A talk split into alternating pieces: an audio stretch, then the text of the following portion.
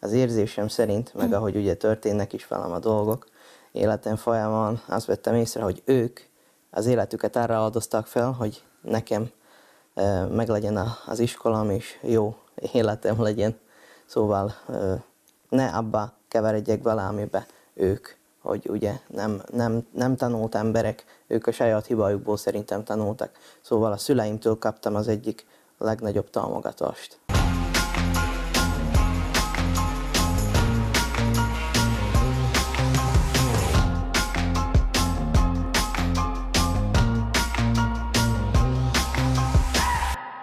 Sok szeretettel köszöntöm a kedves nézőket. Mai műsorunkban Kotlár Ildikó, a Mocsári Lajos Alapiskola igazgatónője, és Botos Renátó, a Ragyolci Alapiskola tanára fog velünk beszélgetni.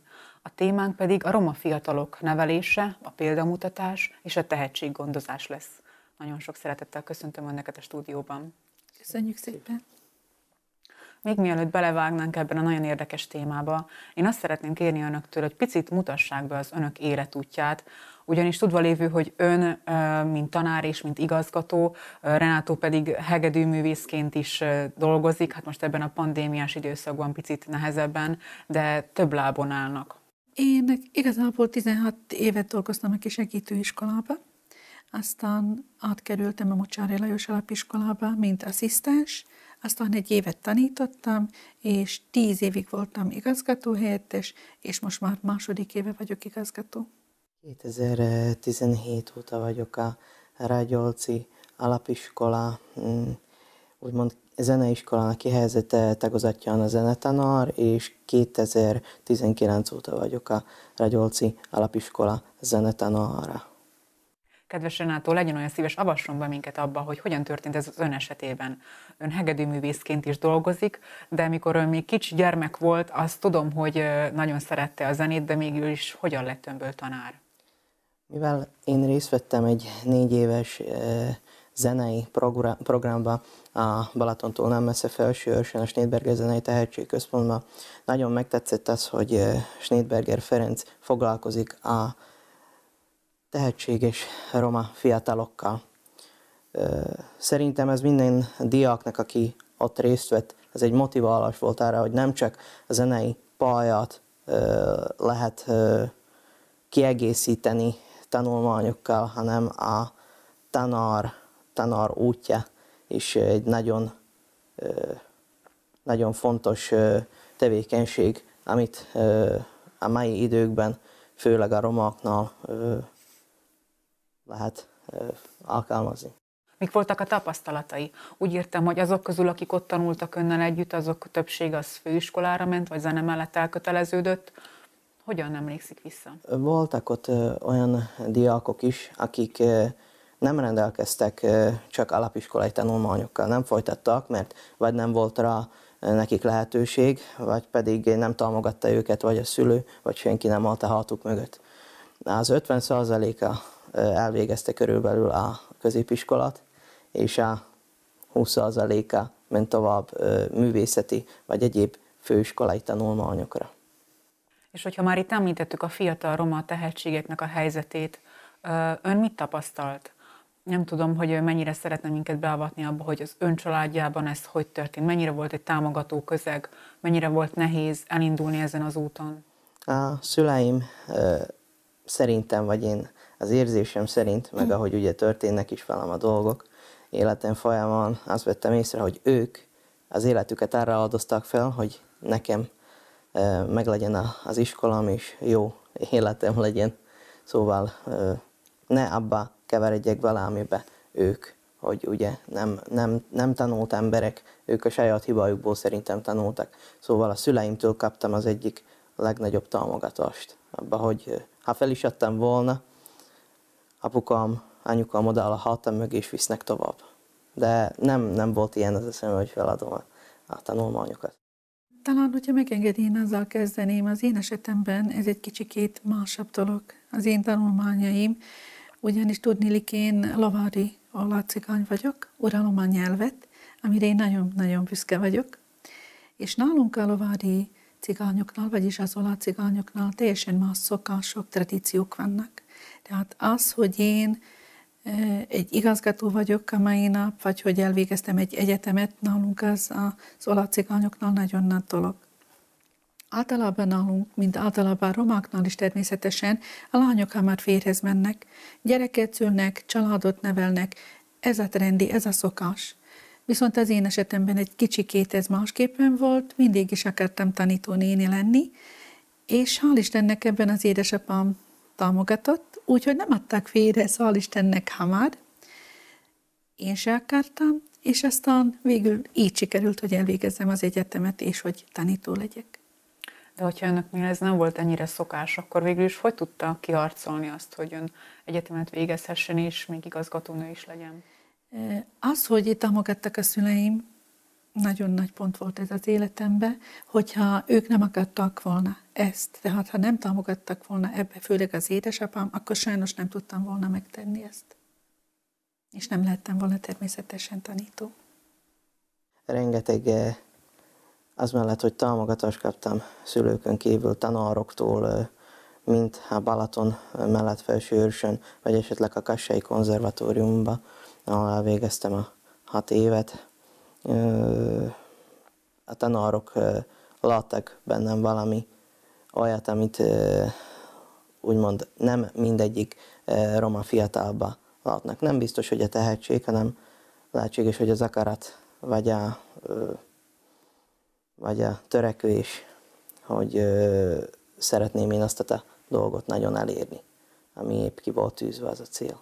Úgyhogy az mellett, hogy a szüleim, ami egy fő, ami egy alap, egy, egy gyerek számára, az mellett a tanárok is mellettem álltak.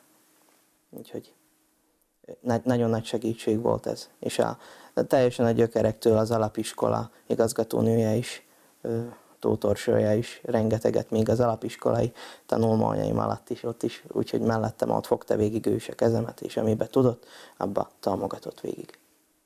Nem tudom, ez ön esetében ez hogy történt? Volt egy támogatói között, tehát az édesapja nagyon szerette volna? Igen. Szerettem tanulni, az az igazság, jó tanuló voltam, és a tanáraim természetesen engem is felkaroltak, és soha nem éreztették velem azt, hogy én cigány vagyok az iskolában se, barátaim se, és talán ez adott nekem egy olyan löketet, hogy akarom. Mi történt ezután már, mint amikor már elkezdett pedagógusként is dolgozni? Ön esetleg találkozott valamilyen negatív élménnyel, esetleg megkülönböztetéssel? Eh, természetesen. El kell, hogy mondjam, hogy mi otthon az olajciganyok úgy vagyunk nevelve, és gondolom azért a többi roma is, hogy mindig tudjuk, hol van a helyünk. Tehát, hogy el tudjuk ezt úgy fogadni, hogy ne nagyon bántó legyen a számunkra. És talán így sikerült, igen, biztos, hogy vannak előítéletek velünk szembe. Annak ellenére én magam is tapasztalom, hogy én igazgató vagyok, tehát egy pozícióban lévő ember vagyok, ennek ellenére így is érzem természetesen az, hogy bizonyos esetekben támadások érnek engem azért, mert roma vagyok. Az iskolánkon ez nem jellemző a gyerekeinkkel, hál' Istennek, mivel az iskolánkon 98%-ban roma gyerekek vannak, viszont az, hogy ebbe az iskolában, a Mocsári Lajos iskolában 98%-ban roma gyerekek vannak, az csak azért van, mert előítéletek vannak. De hát a nem roma szülők nem akarják a roma gyerekek közé adni a gyerekeiket. És így alakult ki az, hogy a Mocsári iskolában inkább többségben roma gyerekek vannak. És most visszagondol esetleg egy picit a múltban, és de nem csak a múltban, jelenleg is tanít romákat is, nem romákat. Ön, ön milyen különbséget vesz észre? Gondolok most egyáltalán arra, hogy, hogy nem feltétlen egyforma a temperamentuma. Természetesen nem, mert viszont, ha megengedi, én szeretném ezúton is megköszönni azoknak a roma és nem roma szülőknek, akik megbíztak bennünk tehát a tanárikárba és a Mocsári Lajos iskolába, és odaadják be a gyerekeiket, mert ők azok az emberek, akik nem tesznek különbséget roma és nem roma között. Ők nagyon jól tudják ezek a szülők, hogy a Mocsári Lajos alapiskolában csodálatos tanárok dolgoznak, és rájuk bízák a tanárokra a gyerekeiket, és nekünk azt hiszem, hogy ez a legfontosabb. És ha most erre a különbségre gondolunk, ön feltételezem soha nem különböztette meg őket, de ha most pedagógus szemmel nézzük, ön, ön észrevette azt, hogy bizonyos dolgokat máshogy érdemesebb tálalni mondjuk, vagy, vagy, vagy felvezetni, vagy, vagy máshogy nyúlni bizonyos dolgokhoz? Az iskolában gondolja? Igen, igen például oktatás alatt. Igen. Természetesen biztos, hogy aki roma gyerekekkel dolgozik, és ezt ajánlom mindenkinek, mielőtt hozzá kezd valaki, először tanulmányozza a roma kultúrát csak is azért, hogy tudja például egy tanár, vagy bárki más, aki tényleg romákkal dolgozik, hogy milyen kultúrával rendelkeznek, és sokkal könnyebben fogja megérteni azt, hogy egy gyerek miért úgy viselkedik bizonyos esetekben, ahogy. Vagy egyáltalán mit kell azért tenni, hogy az a roma gyerek elfogadja a nem roma embert, aki dolgozik vele, vagy tanárt. Hál' Istennek a mi esetünkben a tanáraink erre nagyon fel vannak készülve, és nagyon jó tapasztalatokkal rendelkeznek, és a mi iskolánkban ez játszva megy most már, el kell, hogy mondjam. Nem tudom, hogy látja Renátó, ez lehet a kulcs egyébként? Uh, igen, ez is, és ez mellett, hogy uh, a roma kultúrát tanulmányozza előtte a tanár, hogy jobban megismerje a diákjait, mert ugye nálunk is mondhatni nagy százaléka roma gyerekek vannak, mint Bénáról, Ragyolcról és Csákonyházáról. Meg kell ismerni a magát a diákot közelebbről. Nem biztos, hogy csak azért jön iskolába, hogy megtanulja a földrajzot, matematikát, hanem lehetséges, hogy, lehetséges, hogy másba is segítséget kellene neki nyújtani, mint maga a tanulmány. Lehetséges, hogy le kellene ülni ezzel a adott diákkal beszélgetni, hogy mi problémái lehetnek otthon. Esetleg nincsen támogatás, nem kap motivációt otthon, hogy nem mondja ezt, hogy na, fiam, el kell menned, és járj iskolába, hogy ne es ugyanabba a problémába, mint most mi vagyunk. Egyénileg is nagyon fontos, hogy a diákokat megkérdezzük, hogy esetleg mi gyötri őket, van-e valami panaszuk, esetleg otthoni problémákról mi, mi legyünk a kulcsok, a tanárok legyünk a kulcsok nekik, akik kinyissák azt az ajtót. Azt feltételezem mondjuk, hogy az ön esetében ön például konkrétan egy, egy példa is lehet, egy példamutatás az, amit ön képvisel, hiszen, hiszen egy nagyon, nagyon tehetséges, fiatal, hegedű művész is egyben is tanár is. Gondolom, hogy felnéznek önre a diákok. Amit én észreveszek a Ragyolci alapiskolában, mint tanár, hogy a zene a sok gyereknek egy kiút. Sok roma gyereknek kiút. Észrevessük azt a karján vetélkedő sokba, hogy sok roma fiatal próbálja tehetségét, és mondhatni, ők, ők ezzel születnek. Sok diák összeragyolci alapiskolában rólam példát, hogy lehetséges, hogy ezen az úton kellene folytatni. Lehetséges, hogy nekem is a zene lesz majd a kiút. És mint a délutáni órákban, a zeneiskolába töltött időket a gyerekekkel, ugye mm, sokan is úgy készülnek az órára, hogy nekem muszáj teljesíteni, nekem muszáj megmutatni tanító bácsinak azt, hogy igen, lehetséges, hogy képes vagyok én is erre, mint ő. Én azt hiszem, hogy joggal mondhatom azt, hogy egy roma iskolába például, a mi iskolánkat, amint iskolánkra gondolok, nagyon-nagyon fontos, hogy legyen példaképük ezeknek a gyerekeknek, és hogyha van roma tanár, az, az számukra szerintem még nagyobb dolog, és jobban el tudják képzelni azt, hogy esetleg én is szeretném azt. Nagyon büszke vagyok két kollégámra, Bari Monikára és Balog Zsoltra, akik romák, és ebbe az iskolába jártak. Elvégezték a főiskolát, és most itt tanítanak, és csodálatosan dolgoznak, és nagyon szépen tudják vezetni a roma gyerekeket. És az, hogy respektjük van, és respektünk van, mint romáknak, szerintem egy ilyen iskolában ez nagyon fontos. Milyen arányban tud az iskola mondjuk egy támogató közeget létrehozni úgy, hogy a, az ott tanuló diák az a későbbiekben középiskolát és vagy főiskolát is elvégezzen? Először is nagyon fontos az, hogy felismerjük a gyerekekben a tehetséget. Hogy a tanár kiemelje azokat a gyerekeket, akiben lássa azt, hogy igen, ez képes lesz dolgokra, képes lesz továbbtanulásra, képes lesz megnyerni a szavaló versenyt, a mesemondó versenyt, az énekversenyt, ami az iskolákban folyik természetesen, és ahhoz, hogy ezt ki tudják emelni ezeket a gyerekeket, természetesen ahhoz tényleg nagyon-nagyon jó, szuper tanárok kellenek.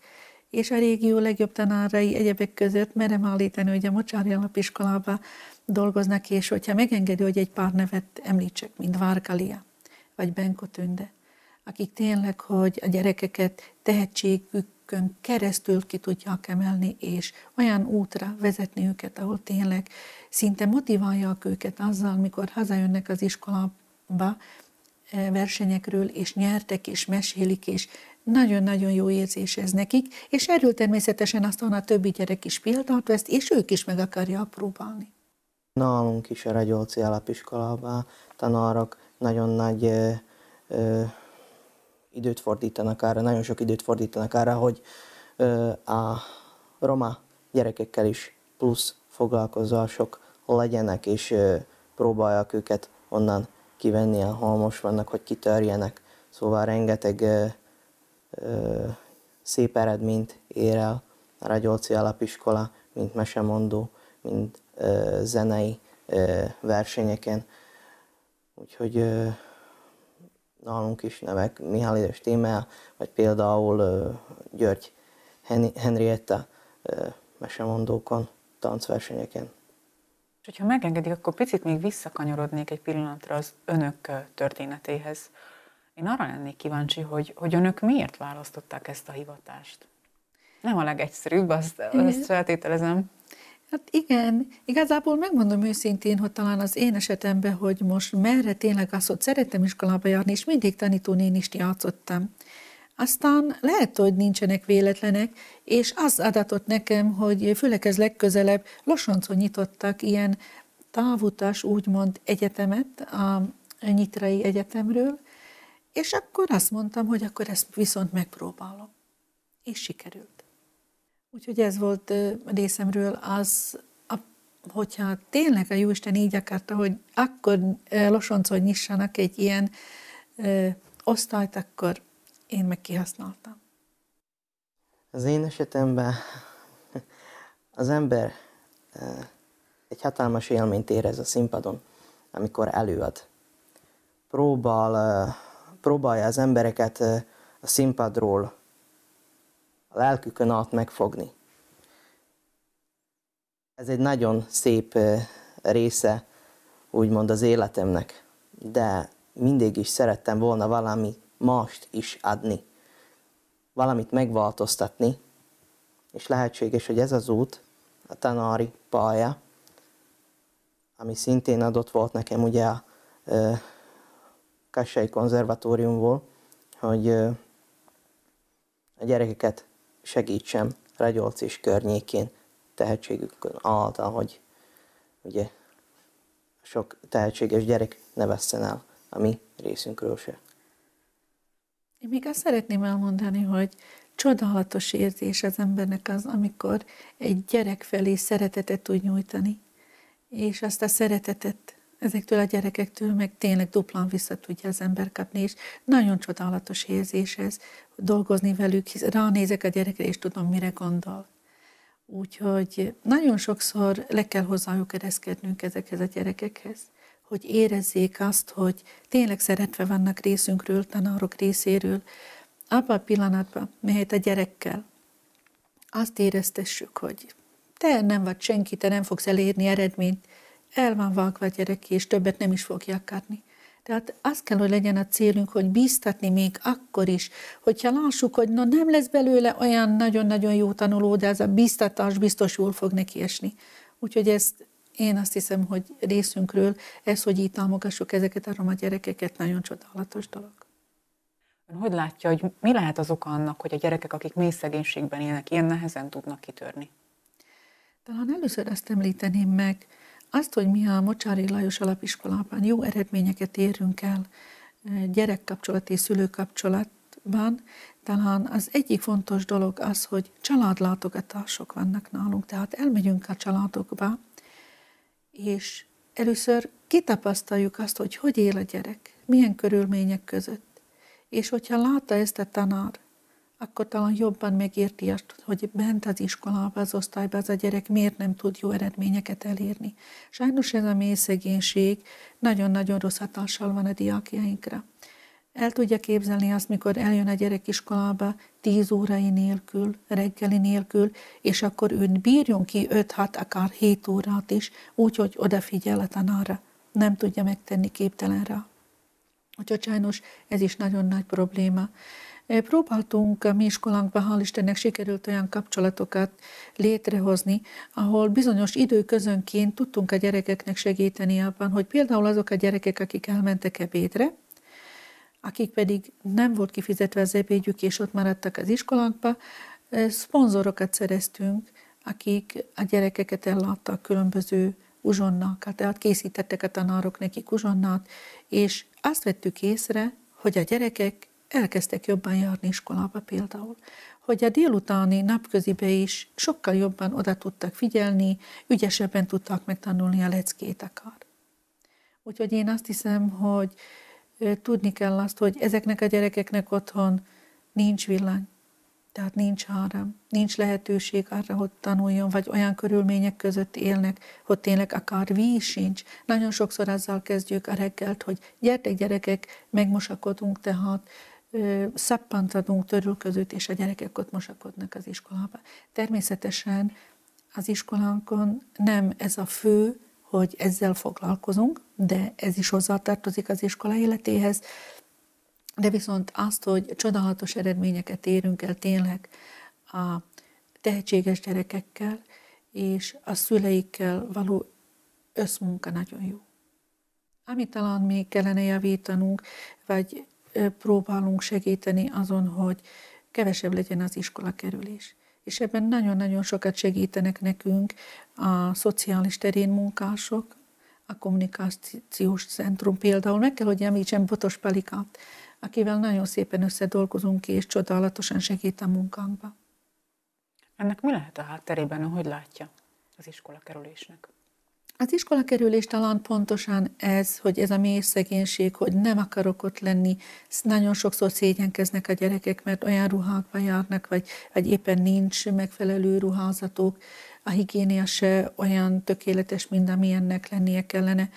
Vagy pedig a másik dolog az, hogy ó, minek én úgy akarok tanulni, és nekem jobb otthon, majd alszok, vagy tévézek esetleg, vagy, vagy csavargok egyet. Tehát nagyon nehéz nekik az iskolába, mert nem tudnak elérni nagyon sokszor jó eredményeket, és inkább el se jönnek.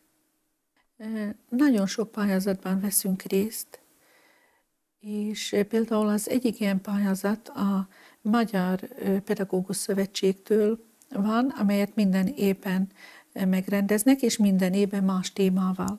Ebben az évben a fáról való témával kellett foglalkozni, és iskolánkban pedig Fukás Csilla és Molnár József foglalkoznak minden évben ezzel a projekttel. A gyerekeket felkaroltak, kiválogattak a legügyesebb gyerekeket, a legtehetségesebbeket, és csodálatos dolgokat tudnak velük létrehozni. Most egyebek között egy csodálatos kisfilmet állítottak elő, amit ajánlanék mindenkinek. Nagyon-nagyon szép, és nagyon ügyesen oldották meg a gyerekek is, és a tanárok is. Nagyon szépen köszönöm, hogy elfogadták a meghívásunkat, és nagyon-nagyon sok sikert kívánok a jövőben. Sok Köszönöm erőt és kitartást. Örülök, hogy itt lehettem. Köszönjük mi is. Kedves nézőinknek pedig nagyon szépen köszönjük, hogy minket néztek. Tartsanak velünk legközelebb is. Viszontlátásra! Üdvözlöm a kedves nézőket! Boldog esernyőt mindenkinek, aki ma tartja. Kedves Elmondaná, akik segítették őt ehhez a nagy sikerhez? Igen, köszönöm segítőimnek, akiket most név szerint említeni. Pop Simon, Remek Elek, Harmonika, Vakcina, Candice Nóra, Kis Paulinka, Tankaraka, Töködön. Kedves Fatima, tudja mi az a speciális eszköz, amivel átlat a betonfalon? Nem. Mi az? Ablak. A szemüveg üdvözlése nem alkalmas, viszont látásra. Ezek a faviccek. Viszont látásra. Most pedig látogassunk rá az X-Faktor színpadonra. ahol ma nagyban folyik a készülődés a hétvégi élő sóra. Itt vagyunk az X-Factor próbain. Elmondanátok, hogy mit adtak elő? Inkább elénekeljük.